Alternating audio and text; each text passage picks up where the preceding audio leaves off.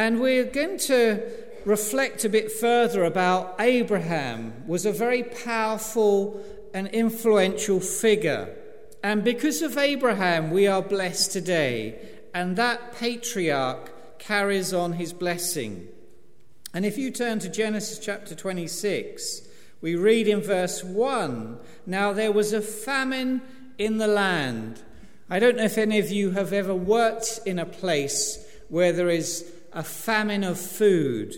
And uh, my younger son tells me that the desert plains in North Africa are going to spread over the next decades south into deeper into Africa. And I remember a, a Christian futurologist um, talking about the conflicts that we will see across the world are where there will be battles to do with water and access to water. Famine is a lack of food and water, and it's a reality in the majority world. Whilst a quarter of the world is eating too much, three quarters of the world doesn't know where food and water may come from. And in the time of Isaac, Abraham's son, he faced this famine. But famine can mean more than um, a lack of food. It can mean about a desert, a lack of knowing where is God, a spiritual barrenness in our neighborhoods and our wider nation. Is there a famine of God in our land? Are people hungry for God or are they hungry for idols?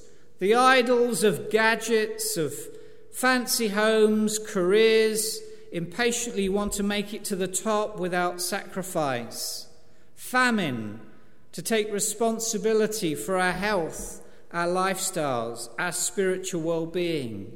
And there's a famine of mental well being across our land. The great Muhammad Ali said this It isn't the mountains ahead to climb that wear you out, it's the pebble in your shoe. Think about it. The pebble in the shoe is what gets to us. And what's the pebble in your shoe that's hurting you and hindering you?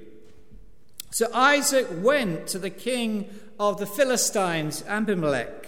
And in verse 2, uh, Isaac sought the guidance of the Lord. And the Lord appeared to Isaac and do not go down to Egypt. You don't want to go back to the Egyptians. You don't want to go back to slavery. Live in the land where I tell you to live. Stay in this land for a while, and I will be with you, and I will bless you. For to you and your descendants I will give all these lands, and will confirm the oath I swore to your father Abraham.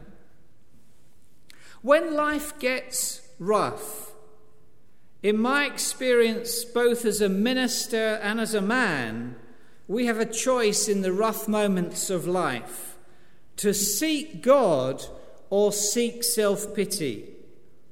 It's not pretty seeing people seek self pity. And Isaac is reminded by God I will be with you and I will bless you. And did we miss something Sometimes we forget the blessing that's upon us. God says to Isaac, and he says to us this week in 2019, with so much uncertainty around us, through Jesus, Lo, I am with you always, always, and I will bless you. And we need to have an open mind and an open heart to allow God to bless us and pour out his blessing through us. In God's kingdom, it's like Christmas every day. In God's storehouse of heaven, he never stops giving. His presence, His peace, His love, His hope, His encouragement, His joy, His goodness, His eternal life, His salvation. I could go on. And Proverbs 4, verse 23 says this above all, guard your hearts. And this is where the battle's going on, where we allow the evil one to steal the blessing of peace that passes human logic. But guard our hearts, guard the treasure. We are a blessed people, all because of Abraham, the man known as the friend of God, and supremely through the Son of God, Jesus. In 1 Peter chapter 2, uh, verse 9, Peter the apostle says, You are a chosen people. You are a royal priesthood, a holy nation, a people belonging to God. Our lives may not feature in the newspapers for our greatness, for our silent gallantry, for our service to others. We may not be remembered by those in wider society. But God knows you and me. God remembers us. God has put our names in the book of life. And Amalek says to Isaac in verse 29 Now you are now blessed of the Lord. Amalek sees that he's a man of God, that God's got his blessing. We may fail the Lord, we may have our faults, and we're learning to forgive ourselves and one another. And God forgives us 10,000 times 10,000. We may have broken friendships, family squabbles, fractured work relationships, but God's love extends to those people too. They too might be or come into the blessing of the Lord. So tonight we need to refresh our minds in Christ to know that we are His and He is ours. But Isaac goes on to tell us that in verse 35 we will be tested through relationships with others. So we need to be prepared, and we read about that right at the end of the chapter. I wonder if any of your children have hitched up with someone you don't approve of because they were a source of grief to Isaac and Rebekah. And that was because Esau had married Judith. We'll find out more about them at another point. But even good relationships can turn sour. Doesn't, God doesn't cause it, but He uses relational problems to get our attention, to test our attitudes. And so I just want to focus on the wells that Isaac did. And I'm, I'm amazed at his relentlessness because it's quite disheartening when you dig a well and then someone fills in or they argue about it and he has to keep going on and digging wells. So if we go to verse 14 of chapter 26, we can read about that where the well is jealousy. It just ends with the Philistines envied him. Envy was the first point of discord in the relationship between Isaac's clan and the local Philistines. For no apparent reason, the Philistines began to act strangely toward Isaac. Once they've been very open and they've been very friendly, but now all of a sudden their attitude changes. They became jealous. They felt threatened by the blessing of God upon Isaac's life. You think about some of our family's histories.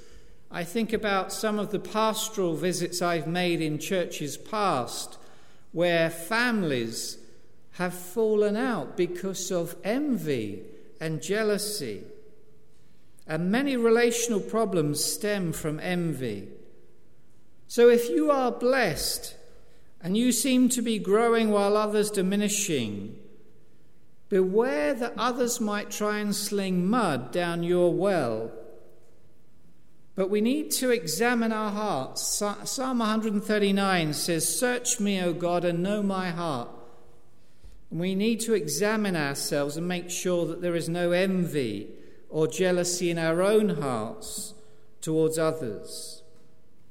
The second well is in verse 20, the relational well of strife. And it goes on to say about the water is, is ours, arguments. Jealousy can be very subtle, gently removing. It causes people to withdraw from the scene of life. But in this section of verse 20, jealousy can turn into outright opposition, even open arguments. And the Hebrew word esek, the words used in this text, can mean a lawsuit. This is what an argument is a lawsuit against someone else. Arguments can be very corrosive in relationships. Quarrel, quarreling can be very demanding and divisive. And some people thrive on exerting influence through arguing. Some people love arguing. I work with colleagues who love arguing. Not in church, in business, I hasten to add. And um, they love to exert their style of personality through that. Some of us prefer a more kind of peaceful, peaceable life. So may we be those who have, don't have to have the last word, to be always right. May we be those who become peacemakers. So we've got the well of jealousy, the well of strife arguments. And in verse 21, then they dug another well. I admire their tenacity. But they quarreled over that one also, so he named it Sitnah. And it's the well of accusation. Isaac had to dig another well. Again, it was contested. Sitnah, it means Satan, it means accuser. We see this lot on our news with politicians accusing one another. It's the third level of relationship problems. At this point, the problem has gone from jealousy to opposition to accusation. And the person involved in the test has now begun to actually spread things against Isaac's character and his people's character. They're actually slandering them, accusing them for no other reason. And we see this in the world of politics and commercial relationships. Accusation is a very dangerous thing. It's a demonic thing to be an accuser. Satan is known as the accuser. He accuses us of things that aren't true, that we're bad people, we're no good, we've failed, you're in the rubbish bin. That's not what Jesus thinks of us. We need to be careful, as James, the letter of James in the New Testament, warns us about the use of our tongue and the words we use. We need to be careful how and what we say. Well, good news is in verse 22, we begin to move away from all this negativity and we begin to move towards hope and understanding. He moved on from there yet again and dug another well, and no one quarreled over it. Hallelujah! He named it Rehoboth, saying, Now the Lord has given us room and we will flourish in the land. And it's the well of flourishing that we've got room enough to accommodate one another. At last, a breakthrough because Isaac acted and didn't react.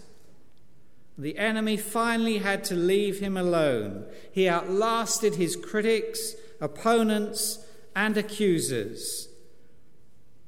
The world became uncontested and Rehoboth means wide open spaces. So I'm an East Anglian, I'm afraid. I love wide open spaces. I'll never forget, I'm not a New Yorker. I like to see the skyline, not the high rise line. I much prefer Washington, D.C. to New York because of that. Room enough, there's space enough for others to accompany us in this church, in this journey. No longer is everything controversial and contested. Now there is prosperity and abundance. And so we begin to see a turnaround in the relationship between uh, the Hebrews and the Philistines. In verses 23, we're not going to read it to verse 33, we begin to see the well of restoration. Out of nowhere, Isaac's enemies appeared and asked him, no less, for forgiveness and blessing. Those enemies and opponents and accusers asked Isaac for a blessing. And what did Isaac do? He made them a feast, he made them dinner, and their relationship was permanently restored with a covenant. That day, they hit another well, and Isaac named it Sheba, which means seven. Seven is a holy number, or an oath, it means. The Lord will cause your enemies to restore back seven times what has been stolen to you. That comes from Proverbs 6, verse 30. So it's one thing to pray to make our enemies our friends, and that's something that we should be doing in our world as we think of Remembrance Sundays and conflicts. It's another thing to allow God to shape the architecture of my heart and yours to make that happen, to begin to imagine those people who are enemies or accusers, imagining us walking alongside them, forgiving them. I wonder which well out of all of these God is calling us as a church to work on. Is it, is it the well of flourishing in verse 22? Is there room enough in the church for all people of shapes, sizes, and backgrounds? Or is it that we don't react to our accusers or irritants from the outside of the church or within? A place of Rehoboth, of wide open space filled with the grace and the truth of Christ. There's an old custom that apostolic men from the New Testament used to say as they entered the house. It followed the risen Jesus entering the house Peace be with you. Peace be unto this house. Charles Spurgeon told this story. For my part, I value a good man's blessing. As I drove up the hill in South Norwood, in the country it was then, some time ago, a poor man and his wife were walking down the hill. I'd never seen them before, but the woman, excuse me, pulled the husband by his coat. They both stood and looked at me and at last said quite loudly, It's him! It's him! God bless him! Blessing Spurgeon. And although her greeting was not quite grammatical, it became evident from her heart, and I felt happier for it as I went on my way.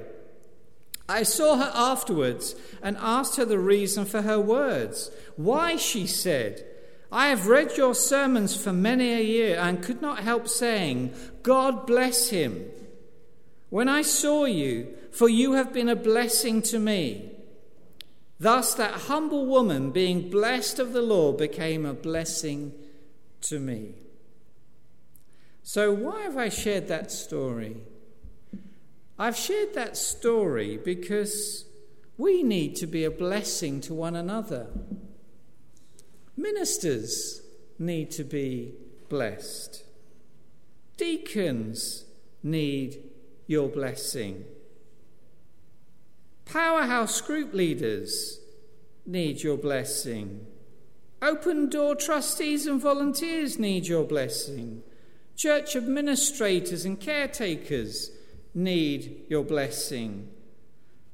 Actually, we all need your blessing of encouragement. God bless you, dear woman, dear man. Abimelech sought Isaac's friendship not just because he was wealthy, something much deeper. He saw in verse 28 the Lord's favor and swore a treaty of peace. No, Isaac's enemy sought out peace with him. And we need peace builders in our world. And maybe God's calling, that's a role that some of you have to build and mend fences, build bridges. We're highly favoured. We are God's very own children of God here tonight. You are now blessed of the Lord. You may be poor, perhaps in this world's good, but you are an heir of Almighty God. Or perhaps weak or ill, scarcely able to be in your place. But though flesh and strength may fail us, we are blessed of the Lord because his grace will triumph in us and over all. We may be oppressed with many a fear, with many a care in our heart, but we are blessed of the Lord, and on him we can cast our care, and from him receive deliverance from all our fears. Whatever our distress, friends, that overwhelms us, we can have a flood of joy of the Lord when we share our fears with God. He gives us peace in exchange. There's a lovely film that came out in 2000 starring Helen Hunt. I don't know if any of you saw it. It was called Pay It Forward. And the basis of the film was the story of a social studies teacher who gives an assignment to his junior high school pupils to think of an idea to change the world for the better. And then he puts them into action. And one young student creates a plan called Pay It Forward.